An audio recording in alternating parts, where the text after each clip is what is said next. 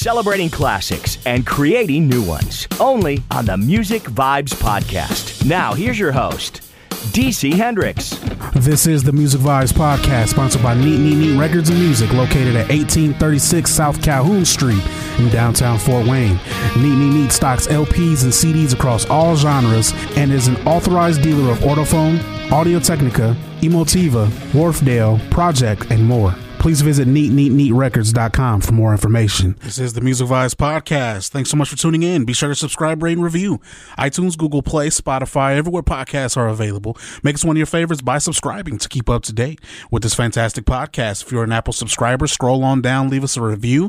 Let us know what you guys are thinking of this fantastic podcast, and let our sponsors know what you guys are thinking as well. That would be both Neat Neat Neat Records and Music and the Clyde Theater. Be sure to check out what they have to offer. Neat Neat Neat Records, obviously, tons of records, tons of CDs, tapes, all the audio equipment you need, your vinyl player. You're looking to get a record player, highly encourage you to go see my friends Danielle and Morrison Egan out of Neat Neat Neat Records. And in the Clyde Theater, there's a show that you're interested in. I highly advise you to check it out. We all see the shows that are announced in our towns, and we always think when they're close to our interests, like, that sounds like a good idea. Well, if it's at the Clyde Theater, it's definitely a good idea. So make sure you check it out. Clyde Theater on Bluffton Road. So for this fantastic podcast for this week, we have a fun edition. And I always love celebrating anniversaries. I'm a big anniversary guy. You can call me corny, whatever you want to say. 50-year anniversary, and we're going back 50 years to talk about an album that, honestly, I hadn't heard in its entirety until about a couple of months ago. And I heard songs from this album growing up, but this was a band and album that I really wanted to dig into. And I went into Neat Neat Neat Records and Music a little over a month ago, and I went to see my friend Morrison, and I told him, I was like, man, I was looking through the Led Zeppelin band, and, I was looking at some stuff. And like I said, I know of Led Zeppelin. I know who's in it. I know their legacy, how big they are, but I don't know the best albums to look forward to. I know Led Zeppelin IV is probably the most critically acclaimed album that people talk about in terms of their best. And I didn't see that one in the bin. So I went to Morrison. I'm like, hey, I'm looking to get educated. That's what this podcast is about as well. I hope you guys as well either feel like you've been educated or, you enjoy listening to me educate myself. But that's what this podcast is all about. So I told him that. I told him I wanted to learn a little bit more about Led Zeppelin. So he comes to the band. He's looking through. He's like, okay, hold on. So he goes over to the box sets. And I'm like, okay, where's he going with this? And he comes down with Led Zeppelin II. A nice set. I have some CDs. I got 2 records. I got a nice book with a lot of pictures and everything in it that, obviously talks about Led Zeppelin II. And I went home and dug in right away. Fantastic album. Honestly, instantly goes into one of my personal favorite albums that I ever heard. So thanks to Morrison and Neat Neat Neat Records for giving me this set. And this allows us to celebrate 50 years of Led Zeppelin II.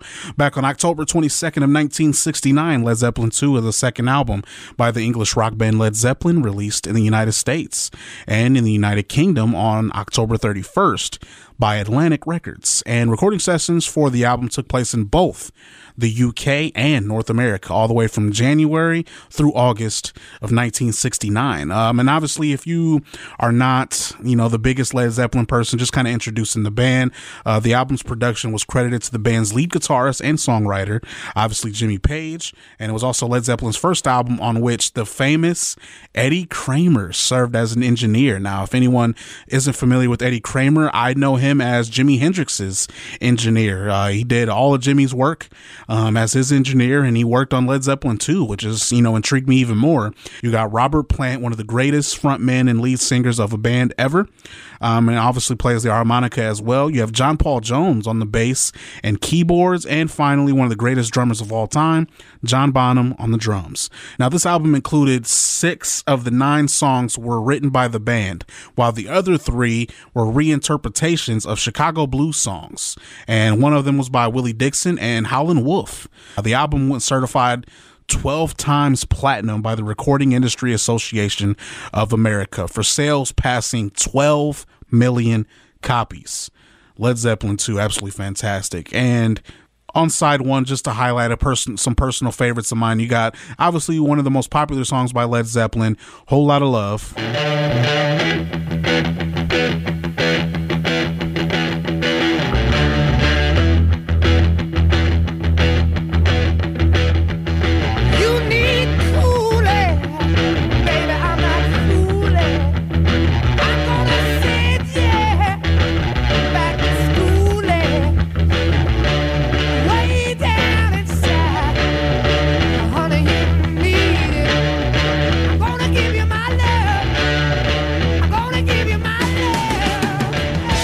and this song was basically built around a 3-note Page riff. Obviously Jimmy Page on the guitar, that I think that's what resonates the most. But obviously there was some controversy. I know there's some controversy with some plagiarism with this album as well. But we're going to dig into that a little bit, as we have a couple of guests and friends that are going to be joining us here. We have a first-time guest and a returning guest that is going to be joining. So the returning guest will be Matt Wake. He's my buddy from AL.com. He's been on here a couple times. Usually when I want to talk rock, I told him, I was like, I'm going to be reaching out. But he does bylines with AL.com. He writes for Rolling Stone, Billboard, LA Weekly, Paste, and amongst others, the Birmingham News as well.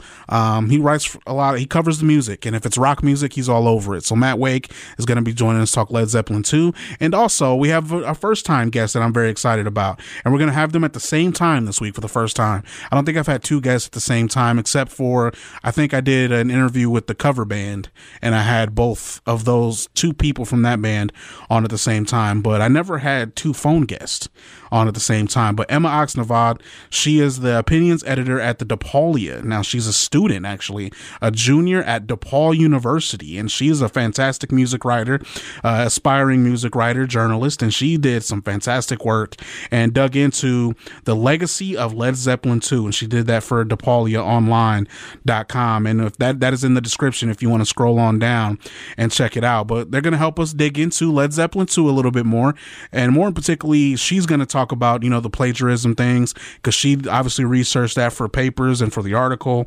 So we'll let her handle that part, because I don't know a whole lot about it, other than I know they were sued a couple of different times from this album. But, you know, my personal opinion on that before we bring them on, I just think if you look deep enough into any song, any artist, any album, I feel like you'll find something that either reminds you of something else, or, you know, you may take a few lyrics from someone else and borrow them or pay homage. And, you know, sometimes the artists don't like that. A lot of that was happening back in the day as well, because, like, and I feel like it happened back then more than now, and you hear about it, you heard about it more back then than now, is because you know, these artists and musicians are paid more nowadays. Back then, these artists, they were struggling. These artists and songwriters, they were really struggling. And, you know, you take their craft, they want their cut. And I totally understand that. And I'm not saying that's the case with Willie Dixon or anyone else. I'm just saying, you know, my personal opinion, I just feel like you dig deep enough, you'll find something. But this album, anyway, other than that, this album is still fantastic. Side one, you got The Lemon Song, which I absolutely love.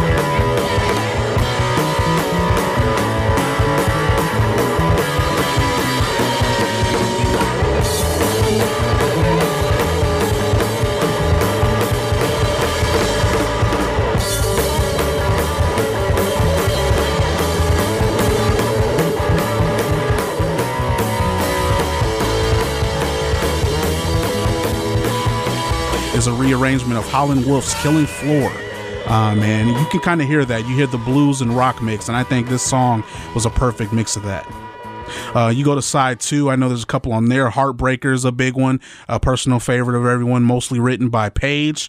You have Living Loving Maid. She's just a woman. With a purple umbrella in a 50-cent hand.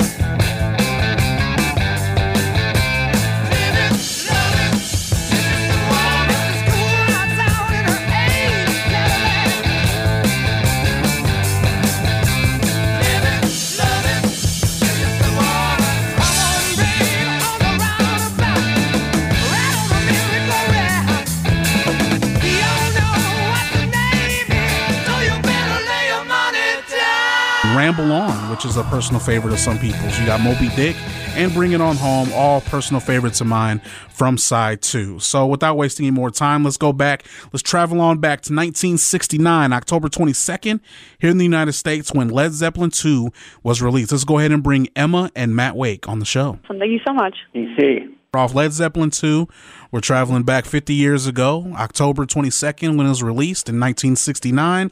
We were blessed with Led Zeppelin II. So let's start with that. So let's start off with the first time. Kind of explain the first time you heard Led Zeppelin II. You know, like a lot of people, high school, you know, an album that. I didn't have an older sibling, so I got into bands like Zeppelin, you know, kind of secondary. It was more about the contemporary bands at first that I could hear on MTV or the radio, like Van Halen, Guns N' Roses, Motley Crue.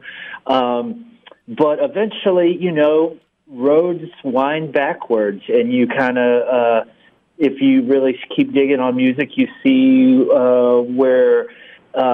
the now music came from. And, you know, as far as blues-based guitar riffs, you know, and doing hard rock that sort of takes the blues and sort of sticks electrodes in it and shoots it to Mars. Led Zeppelin, you know, were one of the best and pioneers of that. Yeah, so when I was like 15, that was pretty much when I was introduced to Led Zeppelin, just like, as a band initially, even though like they're like one of the most popular bands ever. I guess I kind of missed the boat for a little bit on that. But one of my really good friends was very much getting into Led Zeppelin, and I kind of wanted to like be able to keep up with her. So I started listening to it little by little, and like the two, you know, I guess big tracks that I knew pretty well were Heartbreaker and Living Loving Maid, and I thought I was so cool for knowing them, even though they're very popular songs. But then, you know, as I got older and I started just, like, get more interested in music like that, I listened to it more and more. And, I mean, it's, you know, a classic for a reason. I think it has some of their most, you know, iconic songs of all time, like Whole Lotta Love, like Ramble On, like Moby Dick. And I think that, you know, it stayed with people for so long because of the way it's kind of maybe passed down throughout generations. You know, if your parents listen to it, you know, if your friends listen to it, it's really... you know, even though it's very much a product of its time, I think in that it's timeless in a way as well. How did you first hear about Zeppelin? So same thing. I heard of him when I was in high school, and obviously, as we've established before, I'm a little bit younger, so I wasn't around in 1969. Right. But it was in high school. I was introduced. I heard Whole Lotta Love. I heard it on the radio, and I'm like, ooh, what is this? And I think I was riding in the car with one of my uncles, and he's like, it's Led Zeppelin. You don't know who Led Zeppelin is? I'm like, I'm sorry, I don't. I'm like, what do you want me to say? And, you know, he kind of schooled me a little bit, telling me who Led Zeppelin is. And then actually just recently, I went to Neat Neat Neat Records, one of our fantastic record shops we have here. And I told one of my buddies that works there, I was like, man, I really want to get educated on Led Zeppelin a little bit more. I know of them. I obviously know Robert Plant. I know John Bonham. I know of these people, but like I want to know more. And he hands me the set. The box set for Led Zeppelin II. So I instantly go home, and that's when I really dug in. So honestly, I'm going to be honest with you. My introduction to Led Zeppelin II was just 2 months ago. I had never heard the album in its entirety until actually a couple of months ago. I obviously knew Whole Lotta Love. I knew The Lemon Song. I knew songs from it, but never heard the entire album. So a couple months ago was the first time I heard it, and I just was just blown away by, you know, how talented they were. And that's kind of where that kind of helps us translate a little bit. So Led Zeppelin II, and I imagine you've heard the rest of them, because it instantly made me go listen to the rest of the Led Zeppelin album. So I'll ask you, someone who's a little bit more familiar with the catalog, how does this Led Zeppelin II stack up against the other Led Zeppelin albums? You know, and it's something that's difficult to do with a band like Led Zeppelin and an album like Led Zeppelin II, DC, is to kind of look at it in a vacuum. Like, Led Zeppelin II is an album that is played very much. Mm-hmm. People wear it out when they first get into Led Zeppelin because the riffs and the songs and the energy are just so amazing on it. Classic rock radio plays several of these songs on high rotation. So sometimes as music fans, I'm certainly guilty of this, DC, is the obvious things, the things that are kind of have been mainstreamed or have been consumed a lot, or sometimes you try to, it feels more refreshing to dig into the corners of a band or turn away from the kind of towering monolithic kind of things they have. But, if you look at it in a vacuum, I think it's hard to argue. Led Zeppelin IV is just so brilliant. But Led Zeppelin II, as far as riffy hard rock with where it has, you can zero in on the bass, obviously Robert Plant's amazing vocals, the drumming, John Bonham, oh my God, the engine room there, the different things John Paul Jones would bring and play, like organ or whatever on like Thank You. And of course, Jimmy Page, his Dark Wizard guitar, just magic. It's right up there, I would say. But that's the thing about Led Zeppelin. I would say it's right underneath four in terms of a straight-up accessible Led Zeppelin album. My favorite is Houses of the Holy. Physical Graffiti, and then Houses of the Holy. They're a little more expansive. To me, they're finding their own sound and exploring from the blues a little bit, which they did well, but... I would say, it's in the top, anyway, from the top two to the top third of their impressive catalog. It's a great album, man. So my favorite Led Zeppelin album is probably 4, which is probably a pretty common response. But I think 4 and 2 are probably their most, quintessential work when you think of, their most iconic songs, and in capturing that, quintessential Led Zeppelin sound. I think those two really get that to a T. If you want to talk about the legacy, it's been listed as one of the best albums of all time. I'm looking at just a list of accolades that's received. Rolling Stone listed as one of the 500 greatest albums of all time. It's pretty recently, so I think its lasting power is really evident in the way that it's been remembered so positively, and the way that it keeps being shared over the years. So talking about Led Zeppelin II, so your personal favorite songs from the album, obviously Whole Lotta Love is the most popular song on this album, maybe even in Led Zeppelin's catalog, depending on who you talk to. But so your personal favorite songs, Emma? Off this album, I think my favorite right now off the album is probably Ramble On, just because I think, when I first heard it, it was so interesting to me because it sounds like a pretty, standard Led Zeppelin song, it's all... everything's going according to plan. And then, in the middle of the song, it starts talking about Lord of the Rings, which I think is really funny. When I first heard that, it kind of blew my mind. But, now it just makes so much sense. When you listen to the rest of their catalog, just how they were influenced by that sort of, nerdy subculture that they were a part of in a certain way. I like listening to, I like Ramble On a lot. Obviously, I love Heartbreaker. Living Loving Maid's great. The first time I heard Moby Dick, it kind of blew my mind. And it's really funny because I would play it on road trips, and it's pretty long for just a drum solo. And I think after a certain point, people just didn't want to keep hearing it because it's, there are no lyrics. But it's a really interesting song, not even just in the drum solo, just in the rest of the instrumentation. It's really good. So I think there's not a bad song on the album personally. Well, I love the Lemon Song. Yes. It's just raunchy. The riff is cool as hell. It's an update of an old Howlin' Wolf blues song, and the space they allow the instruments, like that part where the guitar cuts out, it's like the kind of bass and drums and vocal breakdown. You have to be able to play well to have that much space, not fill it up with stuff. Heartbreaker, oh my God, that's just this sidewinder helix of page riff.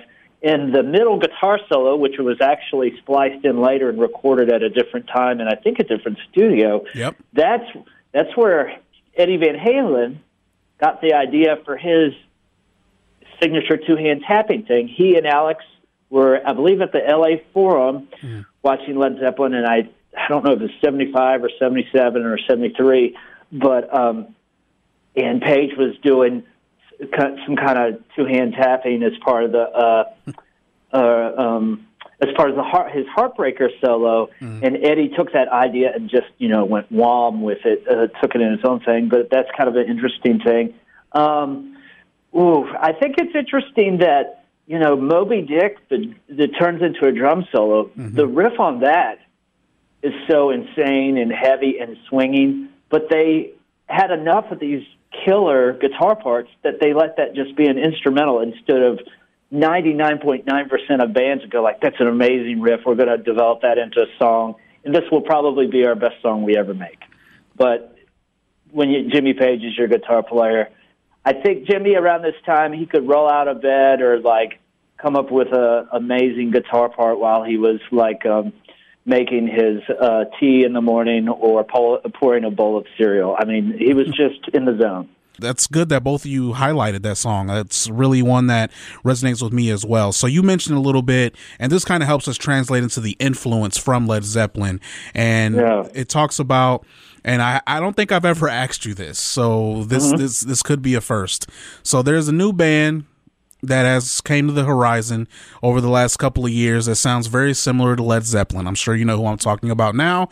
And so what are so where do you stand with this? I know, you know, some of the old timers have an issue. There's been some that said they're pretty much a really good cover band. Where do you stand with the one and only Greta Van Fleet? I'm a fan. I enjoy their music. They're, you know, one of my top three bands that have come out in the last 5 years. I think these kids, you know, here's the deal. And this is great related to Led Zeppelin II. Whole Lotta Love, basically a old Muddy Waters song that was written by Willie Dixon with cooler guitar parts on it. It's the same words. The Lemon Song. I love the Lemon Song, but it's an update. It takes a lot of a Howlin' Wolf song and part of the music. I think you don't create inside a jar. And when you're young, you tend to emulate who you want to be with. I mean, if you're a kid playing a sport, you might shoot your free throws like your favorite player does, or have a batting stance like your favorite baseball guy. And bands are like that, too. The Rolling Stones, they took a lot from, Muddy Waters and Jimmy Reed and people like that early on. Led Zeppelin, they took a lot from blues guys. Granted, they added a psychedelic edge to it, a folk edge to it, or texture. Greta Van Fleet, when they first came out, I think they were like ages 18 to 20 or 19 and 21 or something like that. Yeah. And I think what you have with Greta Van Fleet, as a fan, DC, I understand the ding. They sound like Led Zeppelin. Well, guess what? Most people aren't good enough to sound like Led Zeppelin. Most people couldn't sing like that if you had a gun. If you had a gun to their mother's head and say, sing like Robert Plant right now, I'm going to blow your mom's head off. Most people couldn't do it. They can't. Nope. But this kid can do it. The guitar player is really talented. The bass player is talented. The drummer is improving.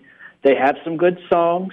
I think, unfortunately, what you see sometimes, man, is people are jealous. People are jealous, especially when young people make it bigger than they have, they are, or they will ever. I mean, it pisses people off who... And I'm jealous of that. This has happened to me, too, as a writer. There have been writers in the past where I'm like, they're not that good. How are they already writing for so-and-so and so-and-so? But if you step away from that, I think it's hard to do sometimes, to step away and see the big picture. And also, I think, DC, if they dressed like Wilco or dressed like the Black Keys, I think people would give them more shit. Exactly. But they are into the trip, dude. Yeah. They are. You know, I would assume kind of hippied out dudes, and you know they don't wear Chuck Taylors and skinny jeans and an ironic T-shirt. They're dressed like Roger Daltrey at Woodstock. Absolutely. You know, like. But you know what, man? Hey, to me that just means they're embracing it. They're immersed.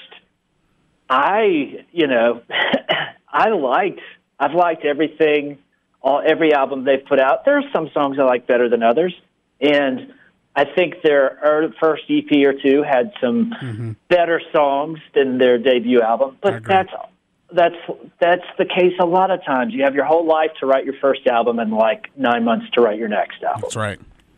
Yeah, it's really interesting because I feel like what you were just talking about is kind of like they're a really good representation of that. You know, I mean, music is very collaborative, and I think it is totally okay to take inspiration and to, you know, have, you know, influence where you feel that it's really inspires you. And I think, you know, just speaking realistically, it's really tough for like any modern rock band to not be influenced by Led Zeppelin, just given how, you know, widespreading their influences and, you know, how just beloved they are. The way that I feel about them is kind of how I feel about this whole Led Zeppelin, Willie Dixon thing, is that, you know, taking inspiration, nothing wrong with that, and that's all well and good. I think it becomes a little, I guess, bothersome when the inspiration is just so close to what, you know, or like the song is so close to what's inspired to, where like there's not much of a distinguishable difference. I mean, Greta Van Fleet, I mean, they're fine. I don't really have a ton of hard opinions on them. I just think that, you know, they sound so much like Led Zeppelin. I would rather just listen to Led Zeppelin, to be honest. And I feel like in a way, they're kind of doing themselves a disservice by being so close to the music that inspires them. And I think it would maybe, you know, benefit them more to find a more original sound, or maybe, you know, take that inspiration, but like do something different with it. Yeah. Because I think it's just the sound is just so close, and that's what rubs people the wrong way about it. Yeah, absolutely. And that seems to be the consensus opinion on Greta Van Fleet. And today, the 50-year anniversary of Led Zeppelin II, since it came out back in 1969. So something else that you kind of dug into a little bit, you mentioned it earlier when we first brought you on, but talked about the plagiarism accusation. So you broke that down a little bit in your article. Yeah. Kind of break that down for us here on the podcast, if you could. Yes, I mean, Led Zeppelin, their career, you know, even separate from this album, they've been kind of... they've been riddled with plagiarism accusations and, you know, in more extreme cases, outright just stealing music. And this album, the glaring one, is Whole Lotta Love, because the lyrics to the song are very similar to lyrics from a Willie Dixon song called You Need Love. And in doing my research for the article and like comparing the two lyrics, you know, I can definitely see where that comes from, just given that the specific lyrics are so similar in ways that are maybe not present in other songs. And so, yeah, Willie Dixon sued them back in 85, and then he eventually settled out of court, presumably for a huge amount of money. And, you know, and later releases of the album of the song, he's listed as a credited writer in addition to the four men from Led Zeppelin. And then I think, yeah, the other one was Bring It On Home, which I think was intended to be an homage to Willie Dixon, but he did not see it that way, and he sued them. And this is prior to the Whole Lotta Love suit, but, you know, on the album, he's listed as the sole writer. So he was able to get credit for what he believed was his work, which, you know, I think is really interesting. You know, because when you think about it, Led Zeppelin is so much more of a household name than Willie Dixon, and, you know, they're one of the highest-grossing bands of all time. And I think it's really interesting that, you know, they've profited on maybe what wasn't entirely their work. And I think the politics of that are present even in music today. I don't know. I'm sure you have seen the list going around on Twitter, the top singers of all time that Rolling Stone put out. I'm not even going to get into that. But basically, the way I'll tie this in is: you got Robert Plant on the vocals, you got John Bonham on the drums. Who do you think would rank higher on their respective list on best singer of all time and best drummers of all time? John Bonham, and Robert's amazing, and. The cool thing about Robert Plant, too, besides just how gifted and strong and instinctual and soulful and inventive, really, too, Robert was coming up, is he always kind of mentioned he's a guy I'd read interviews with, or old, you know, interviews with him, and I would learn about artists I didn't know about, you know, that he liked, and it led me to some interesting people, but John Bonham, I mean, those grooves, that sound, you got to give proper credit to Jimmy Page there, because he knew how to mic those drums right, and some of the engineers that worked with Led Zeppelin too. But, I mean, John Bonham, the groove, the swing, the heaviness, the power, but also, you know, kind of the little touches and stuff. God, man. I mean, if you know, there's always that hypothetical. For a while, this was kind of a common thing, you know, like hanging out, drinking with buddies or whatever. Okay, if you were putting together Ultimate Band, who would you pick? Mm-hmm. And for each of the slot, and after a certain point, we had to add rules. Like, you can't pick Jimi Hendrix on guitar, and you can't pick John Bonham on drums, because everybody picks those two. Right. You know, I think they both are certainly in the top five in terms of, like, how recognizable their, you know, their sounds and their styles are. I mean, like, when you listen to Robert Plant singing, like, you kind of can't mistake him for anybody else, and I think that's a huge part of, like, you know, having a huge legacy and being, you know, one of the greats of rock music. I'd say he's certainly in the top five. I didn't look at that list that closely, but I do know that, like, Bob Dylan was, like, somewhere in the top five, which is don't get me started. Not, which I don't even know where to be about that. Yeah, same here. In terms with Bonham, I mean, it's the same thing. It's like, you know, obviously with drumming, you're not hearing somebody's voice, but just, like, his energy and just, like, I feel like the way in which he's influenced, you know, rock drumming and heavy metal drumming, I feel like that certainly puts him in the top five, and I think it's really a shame that he did not live as long as he maybe could have, because he probably would still be making great music today. Absolutely. No, I mean, I think the thing about Led Zeppelin II is, like, if they were, you know, untalented musicians, maybe kind of putting out unoriginal work, then I could see, then, you know, I would understand maybe they wouldn't be as big as they are, but I mean, the fact of the matter is they're four of the greats in their respective instrument, their respective field, and I think that should not be glossed over at any point, you know? Absolutely. And, you know, to kind of go back to the album in general a little bit. So when you first heard this album, Led Zeppelin II, compared to now, I'm sure you gave it an extra spin getting ready for this podcast, at least giving it a little extra spin, because that's what I had to do. It's been a while since I heard it, so I had to, you know, get a little bit refreshed. So the first time you heard it compared to now, any different feelings that you have with this Led Zeppelin II? I mean, the first time I heard it, like, kind of how I felt about Led Zeppelin in general. I mean, the first time I heard it, I thought I was, like, so cool and, like, so, like, man, have you guys heard this Led Zeppelin album? Everyone's like, yes, of course we have. So I guess when I first heard it, I was kind of just, like, taken aback by the sound of it because I wasn't expecting it. You know, now having listened to them for a while, knowing their sound a bit more, it's very much quintessential Led Zeppelin, but I still think it's great. I mean, I still think that it really holds up, and I think that there's a reason why, you know, they're constantly playing on classic rock radio, and why, you know, everyone and their dad has, like, a Led Zeppelin poster hanging up in their room somewhere, at least for classic rock fans anyway. No, I think it really holds up, and I think the legacy of it should not be downplayed in any respect, so I think it's still quite good. It actually was really nice because I haven't listened to two in a while. I these days tend to, like I said, listen to Physical or Houses. Or Presence is another one I like. It's kind of when their back was against the wall. Robert had hurt his broken his leg. I think his kid had got killed too. Jimmy was going through some stuff with substances, from what I've read. But two, it's just so the power, the energy. It makes you feel. You know, I'm 48, so it makes me feel like I'm 18 again in, like, a cool way. Just the Led Zeppelin tried to take you there, and they did. And whether that was, like, the Hammer of the Gods kind of oomph, like, on two, or kind of like the exploratory thing on something like Song Remains the Same, the Song Remains the Same, or, you know, just basically turning rock and roll upside down and taking it to Morocco on, like, Kashmir. Like, what bands have the guts and the playing ability and the creativity to try to take you somewhere in a way that is still accessible and isn't just like putting a bunch of weird shit together so they can say, hey, we're the first person to ever put armpit noises on a rhythm track or whatever, you know, like, I'm with you.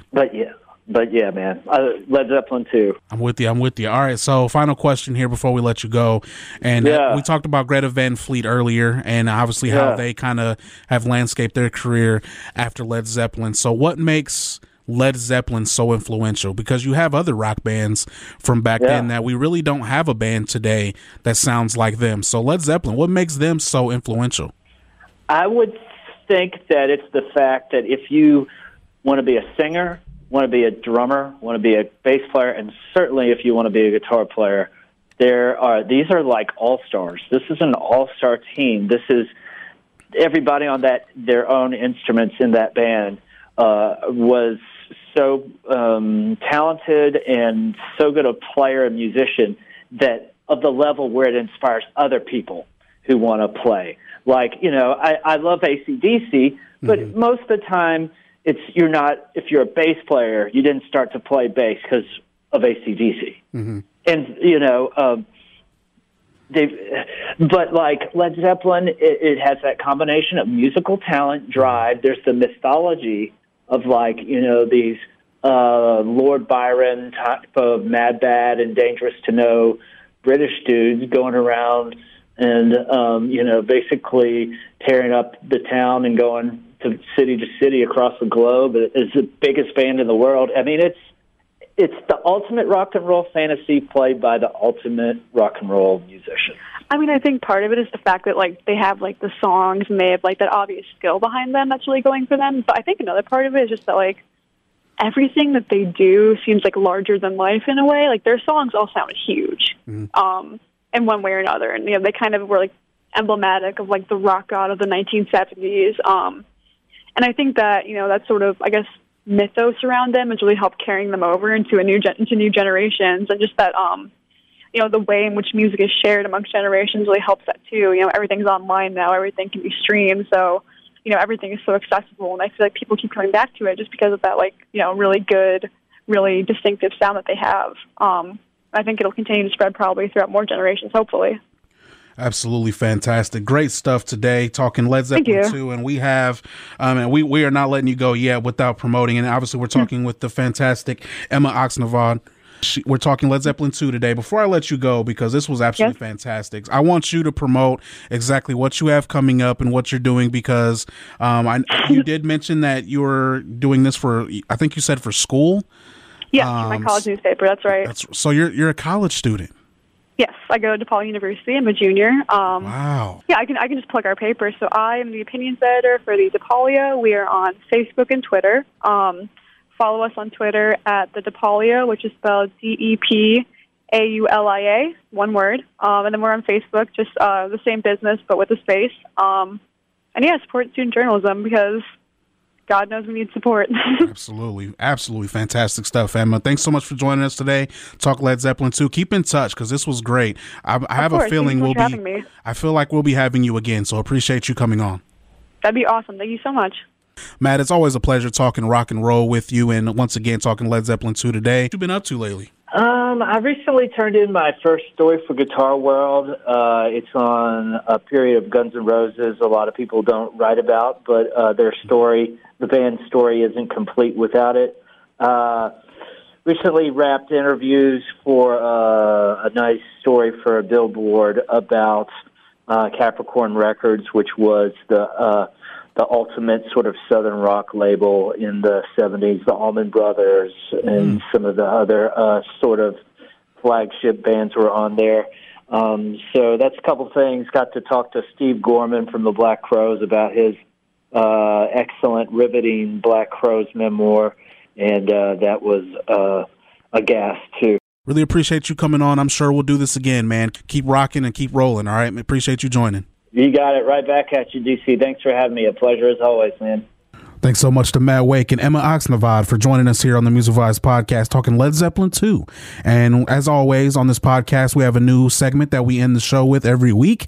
And without further ado, let's go ahead. This is this week's edition of Drop the Needle. Now, earlier in this podcast, we talked about Led Zeppelin II and their legacy and their influence on new bands. And one of those bands that I really feel like really takes that influence from Led Zeppelin and kind of incorporates that into their music, their style, that is none other than Greta Van Fleet, we talked about earlier. I'm going to go ahead. We're going to drop the needle on Greta Van Fleet's song. So let's go to their debut album, not their EP, but their debut album is called Anthem of the Peaceful Army. Let's go. Let's drop the needle on the song called The Cold Wind by Greta Van Fleet. Let's drop the needle. Walking now,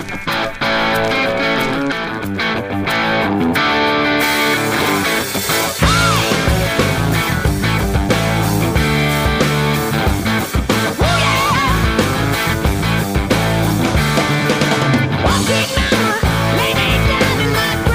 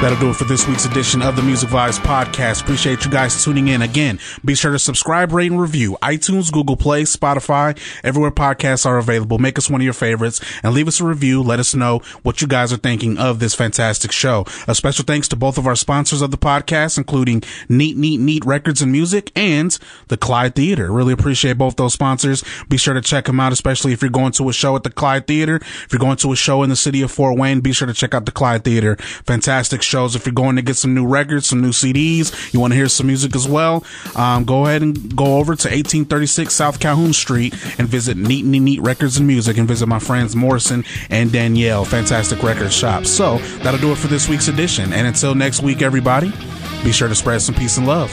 Time Travel with DC Hendricks on the Music Vibes Podcast. You can subscribe on Apple Podcasts, Google Play, and Spotify on your mobile device. Podcasts by Federated Media. Podcasts by Federated Media.